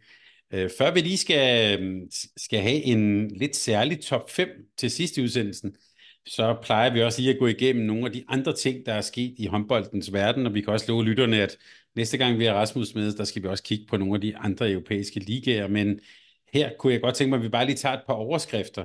Og Rasmus, blandt andet så øh, var du faktisk lidt inde omkring, da vi talte OL, øh, omkring de afrikanske mesterskaber, der jo også forløb samtidig med, at vi havde europæiske mesterskaber, og du var inde på, at det var Ægypten, der løb med den, men ja, hvordan forløb den turnering ellers? Ja, men det, det var du helt ret i. Det var de afrikanske mesterskaber, og det øh, foregik i, i Cairo i Ægypten, øh, hvilket selvfølgelig også gjorde at Ægypten var, var store favoritter. Jeg synes egentlig, at øh, den afrikanske, de afrikanske mesterskaber er inde i en, i en ret fin øh, udvikling i forhold til, hvad for nogle hold, der er med, altså hvor mange hold, der er med. Det har jo været en turnering tidligere, hvor det har været, øh, været voldsomt svært at følge med i i forhold til at se kampene. Nu kan du se samtlige kampe på fine streams. Øh, det har været en turnering, hvor øh, helt op mod turneringen, at der har været hold, der har meldt afbud og ikke kunne komme frem til kampene. Øh, og det er blevet meget, meget bedre, og vi ser mange af de her hold øh, fra lande, der tidligere har været kolonier, øh, kolonilande osv., at de begynder at få nogle, nogle spillere, der spiller rundt omkring i Europa, særligt de franske, øh, eller fra Frankrig og sådan, og, og holdene bliver bare bedre og bedre og mere organiseret, og, og du kan finde faktisk en del øh, øh, nationer med, med gode spillere. Altså, du kan tage sådan noget som Nigeria, der har ham. Farouk, der er ejet af Kielse, og som spiller øh, nede i Granuers. Øh, bare et eksempel på, at Nigeria er et, et land, vi ikke rigtig tænker på, men de har faktisk en, en rigtig spændende spiller der. Og det, det er der flere af de andre lande, der også har. Øh, jeg synes egentlig bare, nu, nu kan man sige, når, når de spiller det samtidig med EM, så er det ikke øh, lige så meget man kan følge med i det, som man, som man gerne, eller som jeg gerne vil. Men, øh, men det har i hvert fald, det jeg har set har, har været øh, fint og spændende, øh, og selvfølgelig med et Ægyptenhold, der har været klart bedst. Øh, og det var selvfølgelig også dem, der endte med at vinde, og, og slå jo Tunesien der i, i semifinalen, som nok var den øh, kamp, hvor de fik, øh, fik mest øh, modstand. Øh, ja, men ellers Cap Verde har vi jo set at været hold, der har været i stor udvikling også i forhold til det her link, de har til Portugal. Øh, Algeriet er på vej frem og har et par rigtig dygtige spillere. Vi snakker også lidt om dem i forhold til OL kval. Øh, og, og de var selvfølgelig også sammen med, øh, sammen med Ægypten og Tunesien kvalificeret til, til VM i 2025 i øh, Kroatien, øh, Danmark og Norge. Øh, øh, det var Ægyptens 9. Øh, titel, øh, så nu er de kun øh, én titel efter Tunesien. De har jo sådan lidt et kapløb der. Algeriet har vundet syv gange mere, altså de er selvfølgelig også lidt ind i det, men, men det er jo lidt spændende. Og så øh, Guinea, som for første gang nogensinde øh, kvalificerede sig til, til VM. Det var selvfølgelig kæmpestort for dem, og der var også nogle ret vilde videoer fra deres øh, jubel efterfølgende. Så det afrikanske mesterskab, det, var, det er faktisk noget, der står allerhøjst på min, min bucket list. Det gad jeg altså godt prøve ned og følge øh, på et eller andet tidspunkt. Men vi kan så også sige, sådan slut, slutstillingen var så, at altså, de, sige, de tre store, ikke Ægypten, Tunesien, Algeriet, de nordafrikanske øh, nationer, og Ægypten er selvfølgelig sådan et, et, et skridt foran. Men uh, det er du ret i, det, det er uh, ligesom Afcon på fodboldtiden, det, uh, det er en turnering for kender, Rasmus. Det kan være, vi skal derned en dag. Ellers har der ja, også der... andre øh, kontinentale mesterskaber, vi måske lige skal, skal snakke om. Øh, jamen, der har jo været de, de syd- og centralamerikanske mesterskaber, hvor Brasilien de slog øh, Argentina, øh, som afholdt mesterskabet 28-26 i, i finalen øh, efter en meget tæt og fed kamp. Og Argentina har fået bygget øh, en helt ny hal kun til håndbold, som de selv ejer, øh, hvor øh, at finalen blev afholdt også, og store dele af mesterskabet, og, og der var også virkelig gang i den på øh, lægterne og sådan, så, så det har været fedt, og så Chile, de var også, øh, de blev træer og kvalificerede sig så også til, til VM 2025, øh, øh, og så de asiatiske mesterskaber har vi også været lidt inde på. Det var der, hvor jeg nævnte det her med Bahrain og den her skandale i, i semifinalen. Øh, men Katar var, var ret, øh, var ret, hvad hedder sådan noget, øh, suveræn, øh, slog også øh, Japan stort i finalen, og har jo fået ny træner efter. Og Leo Rivera er stoppet, øh, og det ser ud som om det har været fint, men det må stadig ære dem, at de ikke øh, formoder, fordi det er jo faktisk sådan i Asien, at det er delt op i forhold til en kval til OL, og så et asiatisk mesterskab. Det hænger ikke sammen. Og øh, Katar skuffede stort til, til OL-kvalden, og der, dermed ikke med til OL, men, men vandt altså de asiatiske mesterskaber ret suverænt og har et, altså jeg må bare sige, når, nu sad jeg og så finalen, altså de har et rigtig, rigtig fint landshold. Øh, det er ret vildt, at de kommer med til OL. Øh, og jeg vil sige, øh, de skal nok blive spændende at følge til VM 2025, øh, fordi de har virkelig nogle gode spillere. Og Rasmus, hvis du ellers sådan skal kigge henover, jeg ved, jeg ved, jeg ved, der er mange nyheder, men hvis der er noget, du sådan skal, skal nævne her, så spiller jeg dig fri for en mål her. Hvad, hvad er ellers værd at nævne, siden vi har talt sammen sidst? Jamen, der er, jeg synes jo, der er mange ting. Altså, det var godt, vi lige hurtigt kan nævne. Nu var jeg selv i Herning til sport øh, 2023, og det er jo selvfølgelig ikke så internationalt andet, end at det danske landshold jo blev over sportsnavn 2023, og jeg synes også, det var fantastisk at følge øh, den øh, fejring og hedring, der var af Lasse Svagen, som jo øh, kom med i Hall of Fame. Øh, det synes jeg er ret stort for, for håndbold i Danmark, at, at vi nærmest stjal showet øh, op i, Herning, eller i Herning. Så øh, det var meget fedt at se. Så bliver vi nok også nødt til at nævne det her. Øh, nu sad jeg også Kjelse mod, øh, mod Kiel, eller var jo en spiller, der manglede. Øh, og det er jo selvfølgelig Benoit Concu, som jo stadig har de her voldtægtsanklager hængende over sig øh, i forbindelse med den franske fejring af EM. Øh, det er jo selvfølgelig en, en skidt, skidt sag, øh, som vi jo øh, ikke har. Øh, der er jo ikke kommet mere i den end andet, end at der er nogle anklager, og at Kjelle har meldt ud, at så længe der er det, så skal han ikke spille øh, for dem. Øh, så så det, det følger vi jo selvfølgelig med i. Det er jo en, en spiller, som de selvfølgelig savner i forhold til det. Så er der også sket lidt i forhold til André Gomes. Det ham har vi jo også snakket en del om, og han valgte jo at tage til Saudi-Arabien, det her evighedstalent, vil jeg næsten kalde ham, øh, som jo, det er jo vel bare en, tre år siden, at han blev kåret til Rookie of the Year, altså bedste unge spiller i, i Champions League, men øh, efter sådan et lidt mislykket øh, ophold i Mellemstungen, så nu, tog han jo til Saudi-Arabien, men det holdt ikke ret meget mere end et halvt år, så nu har han skiftet til Dinamo Bukaresti i, øh, i Rumænien, den her store romanske, ambitiøse klub, øh, hvor han så også spiller European League. Sådan. Så det, jeg håber jo på en eller anden måde, at han får øh, karrieren lidt på ret øh, øh, kurs igen, fordi han er jo en meget seværdig spiller i hvert fald. Øh, så er der sket lidt i Norge i forhold til Kolstad. Det er jo også noget af det, vi, Thomas, har snakket om mange gange, i og med, at der var øh, nogle finansielle problemer øh, i opstarten, for, for at sige det mildt. Øh, men de er virkelig begyndt at lave nogle lange kontrakter, har, har forlænget med Sanders Argusen, som selvfølgelig var vigtigt for det projekt øh, til 2027, og så meldte de faktisk ud i dag, at de har øh, de har forlænget med en uh, kender fra dansk håndbold, øh, uh, Sigvaldi Gudjonsson, til uh, 20, uh, 2030 sågar. Så det virker jo til, at uh, det der projekt er kommet lidt mere på, på rette kurs i forhold til det finansielle, når de kan lave så lange kontrakter. Det må vi da i hvert fald håbe. Uh, og nu er vi inde på de finansielle ting, så synes jeg også lige, vi skal forbi Frankrig, hvor uh, Pauk, som jo har været sådan et, et godt hold i efterhånden en del år, har været med i europæiske turneringer og været i den franske subtop, de har faktisk fået en pointstraf øh, på fire point, og der er også en straf i forhold til, hvis de ikke øh, kommer, øh, med deres øh, regnskaber er åbne i forhold til dem, øh, med en mulig nedrykning faktisk i, øh, i slutningen af sæsonen. Så det, det er jo faktisk lidt en, en stor historie i Frankrig, at de, øh, som har været en del af subtoppen i mange år, øh, faktisk helt kan rykke ned, hvis det er sådan, de ikke får styr på det. Øh, det er jo selvfølgelig øh, ja, lidt ærgerligt. Øh, og hvis vi skal blive på de kanter, øh, gå lidt mere sydpå, så har der også været blevet spillet et, et stort opgør nede i Spanien. Øh, det, jeg hæfter mig ved der, det er, at de er blevet tættere, fordi Peter Irun spillede jo faktisk uafgjort øh, hjemme mod Barcelona øh, i, i starten af sæsonen, og så har de jo så mødt, øh, så har de så spillet i Barcelona, og med 20 minutter igen, der stod der faktisk 20-20, så øh, rendte Barcelona så fra dem til sidst og vandt øh, rimelig klart, men det siger alligevel lidt i forhold til Spanien, og hvor meget de har snakket om, at det er Barcelona og alle de andre der, at øh, Irun, de har gang i noget spændende, og de følger, følger med. Øh, og det kan godt være, at det er også fordi Barcelona måske er blevet lidt sværere, men jeg synes alligevel, det gør lidt for, for den øh, for det mesterskab, at, at der er nogle andre hold, der ligesom kan presse dem så meget, som de trods alt gør. Nu, nu vinder Barcelona selvfølgelig igen, Øh, men øh, med, med 20 minutter igen af den kamp, der kunne det jo godt ligne, at, at Irun faktisk havde en mulighed for at vinde mesterskabet. Det havde været, det havde været voldsomt, synes jeg. Øh, hvis vi skal tage lidt til Balkan også. Øh, den slovenske liga, helt tæt.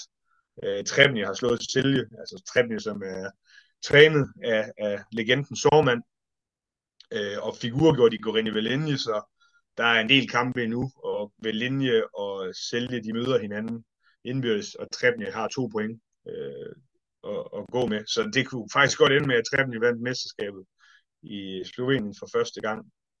Og så i Kroatien har jeg også hæftet mig lidt ved, at Nexe, som jo er pulje med, med Skjern håndbold i, i European League, øh, de tabte i Sesvete øh, meget, meget overraskende i den kroatiske liga. De vandt også kun i gåstegn med en hjemme mod Sevehof, og de var meget presset.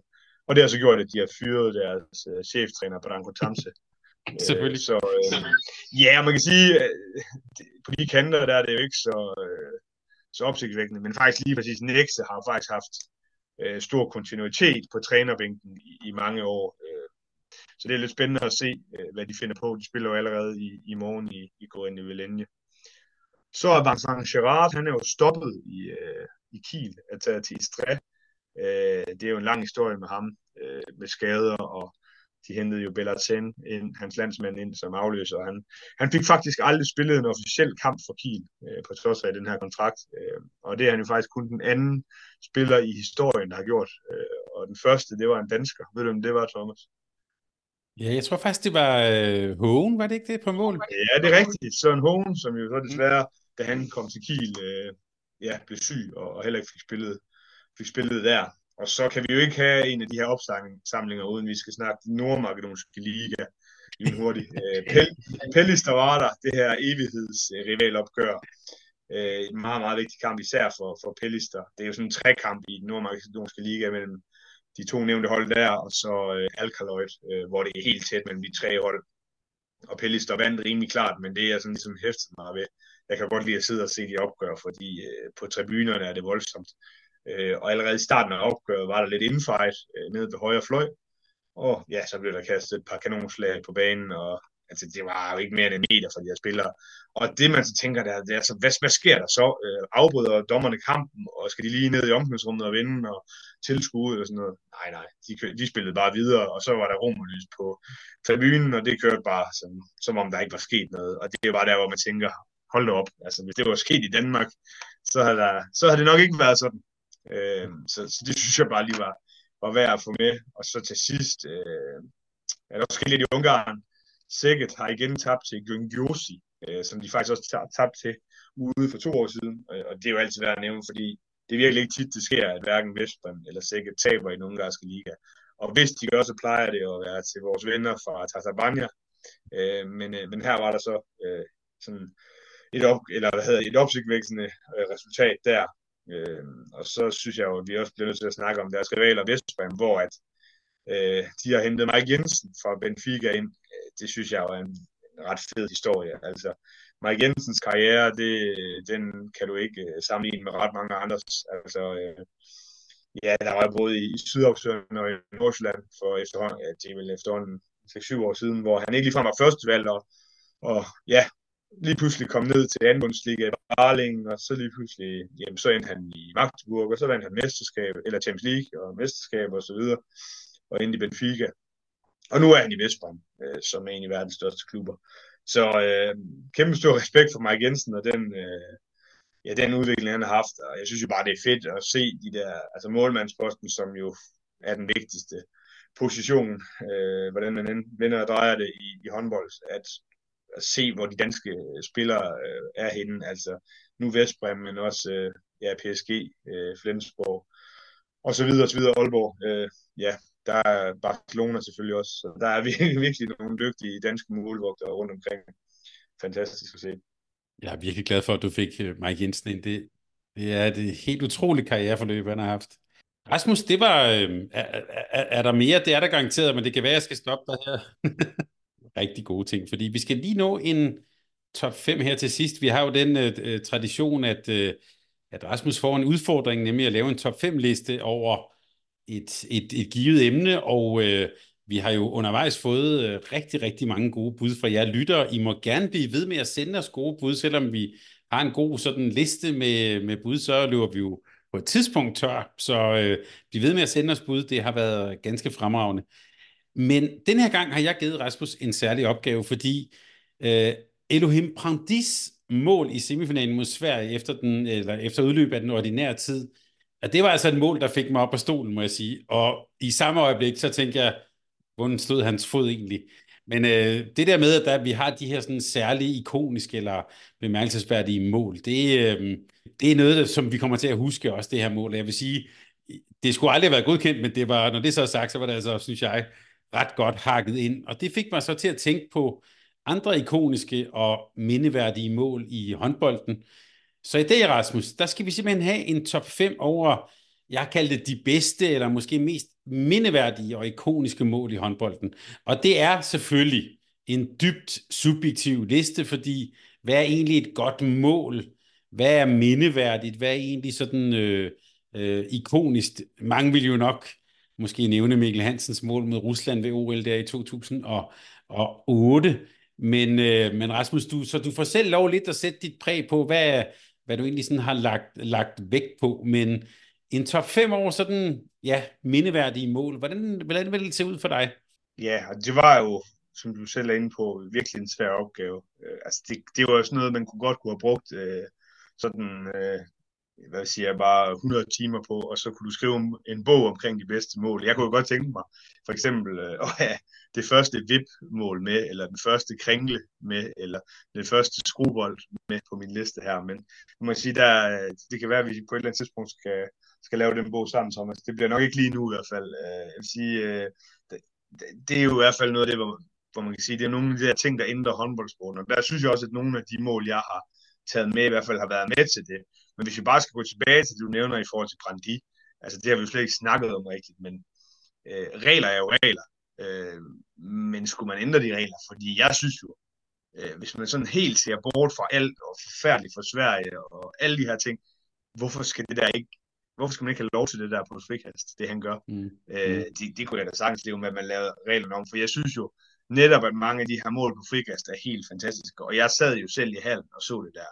Jeg stod jo faktisk op, men altså det var jo fuldstændig ubeskriveligt mål, som sagtens skulle have været med på den her liste. Men det var lidt svært, når den reelt set ikke skulle have været godkendt. Men jeg synes godt, man kunne kigge lidt på. Nu, øh, vi har ikke noget problem i håndbold i forhold til at ændre reglerne, så det, det, det, burde, ikke være noget, det burde ikke være noget problem. Det er klart, man, ikke, man skal ikke kunne få lov til at tage tilløb, eller øh, hoppe lige op, eller hvad ved jeg. Men skulle man have lov til at tage et skridt ud, eller hvad ved jeg, og så skifte fod, det ved jeg ikke. Jeg, jeg, jeg synes i hvert fald, det kan et eller andet, det der med at lave sådan nogle helt vanvittige mål efter tid på frikast. Øh, og jeg skal ikke være her over, hvordan det skal være. Så jeg siger bare, det, han, det mål, han laver der, så kan det godt være, at det ikke skulle være godkendt, men der er ikke ret mange i verden, der kan lave sådan et mål.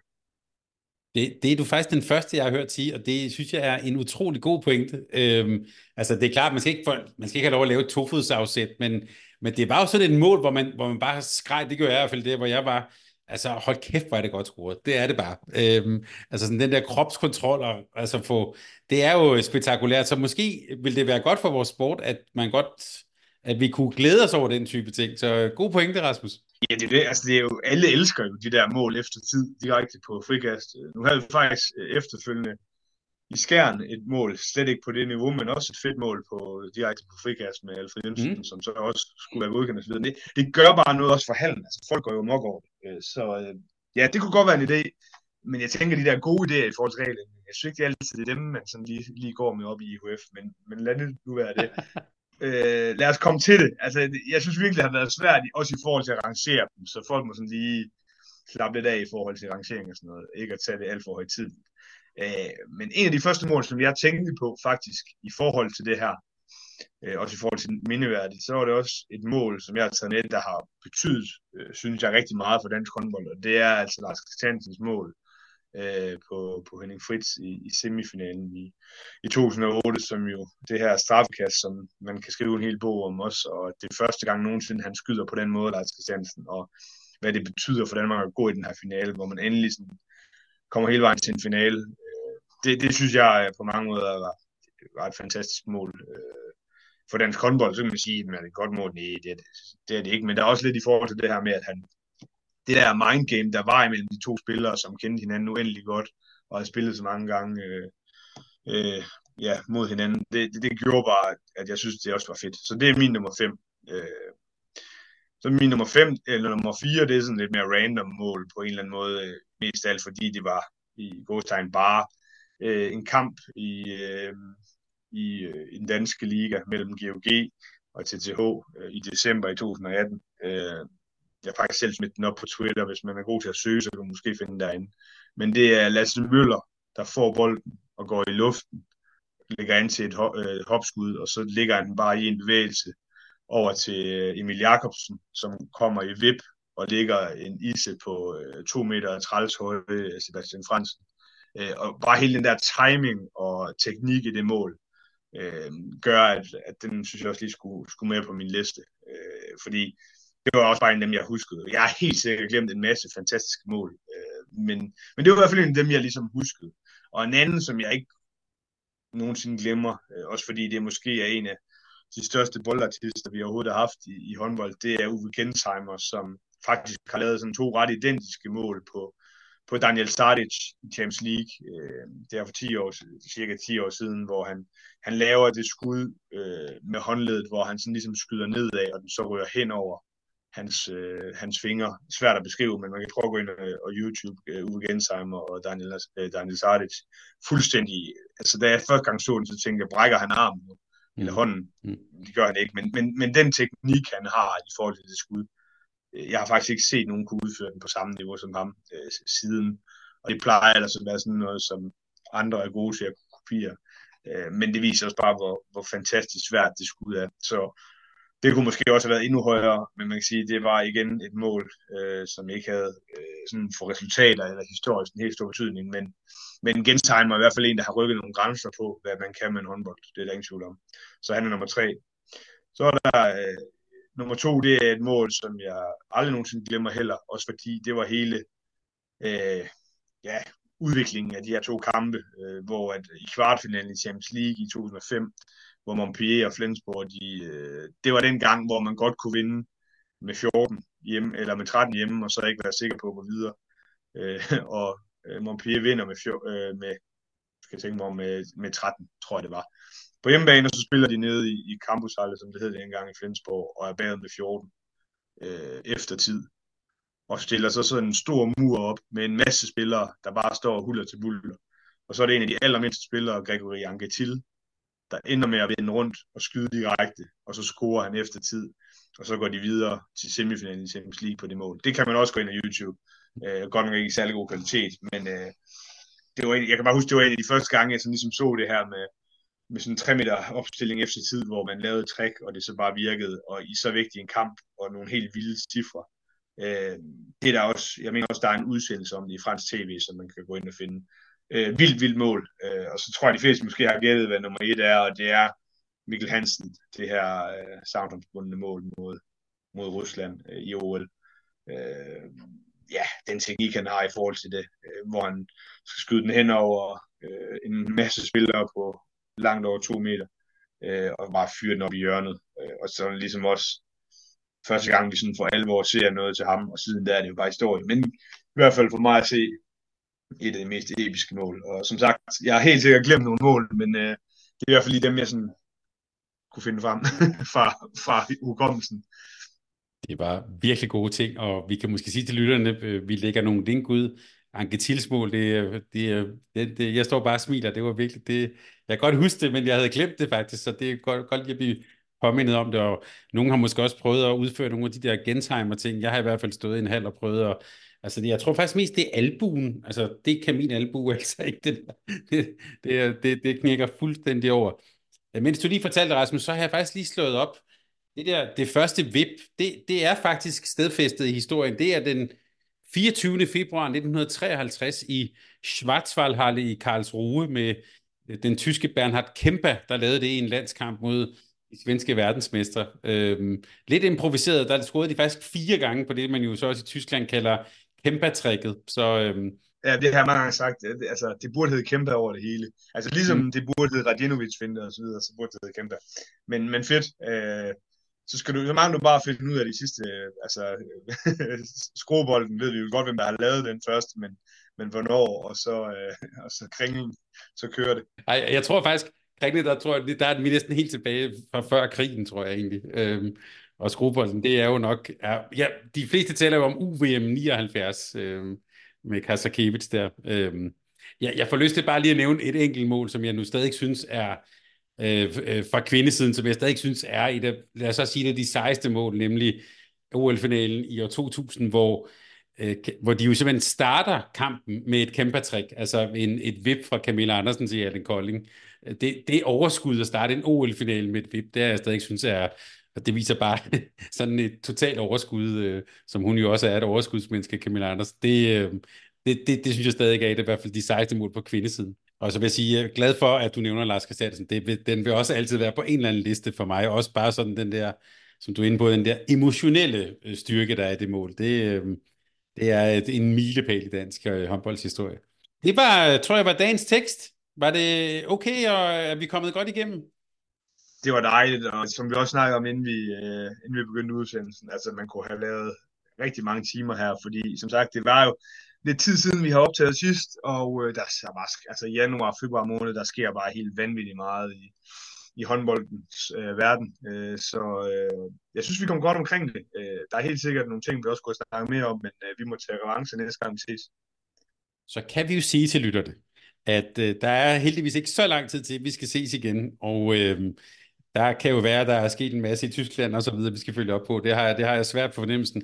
En liga, vi slet ikke har talt om endnu, det er jo en, vi nogle gange plejer at vende tilbage til, nemlig den svenske. Den skal vi også have fulgt op på næste gang, Rasmus. Så der er meget godt at tale om det, og vi skal også forbi Frankrig, tror jeg. Så, øh, så jeg tror egentlig bare, jeg vil sige øh, tak, fordi vi måtte, øh, om jeg så må sige, ringe dig op og komme på sådan en fælles europæisk grundflyvning. Det var sjovt. Tak for det, Rasmus. Og så er det bare at sige tak til vores gode partner Sparkassen Kronland for at gøre sådan noget her muligt. Det er en kæmpe fornøjelse. Vi er straks tilbage, og øh, der, vi kommer til at følge rigtig, rigtig meget tæt mange af de her øh, sæsoner, øh, eller mange af de her ligaer. Jeg synes øh, også bare, at vores samtale i dag har bekræftet, at vi er i gang med en meget stor håndboldsæson. Tak fordi du lyttede med. Tak fordi du lyttede til en podcast fra Mediano Håndbold. Hvis du kunne lide udsendelsen, så husk at abonnere på Mediano Håndbold, der hvor du hører din podcast. Så får du den seneste udsendelse serveret direkte til dig. Du må gerne fortælle dine venner om os, og husk at følge os på Facebook, Twitter og Instagram. Mediano håndbold kan lade sig gøre på grund af Sparkassen Kronjylland. De er med Mediano håndbold og det kvindelige danske landshold. Tak fordi du lyttede med.